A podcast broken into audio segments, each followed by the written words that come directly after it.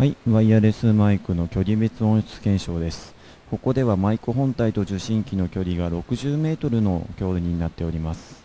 検証するにあたってワイヤレスマイクの使用用途としてイベントなどでの使用が多くなると思いますので、えショッピングセンター内での BGM だったりとかですね、喋り声が入っている状態になります。えここまでがマイク本体と受信機の距離が60メートルの状態での音質になります。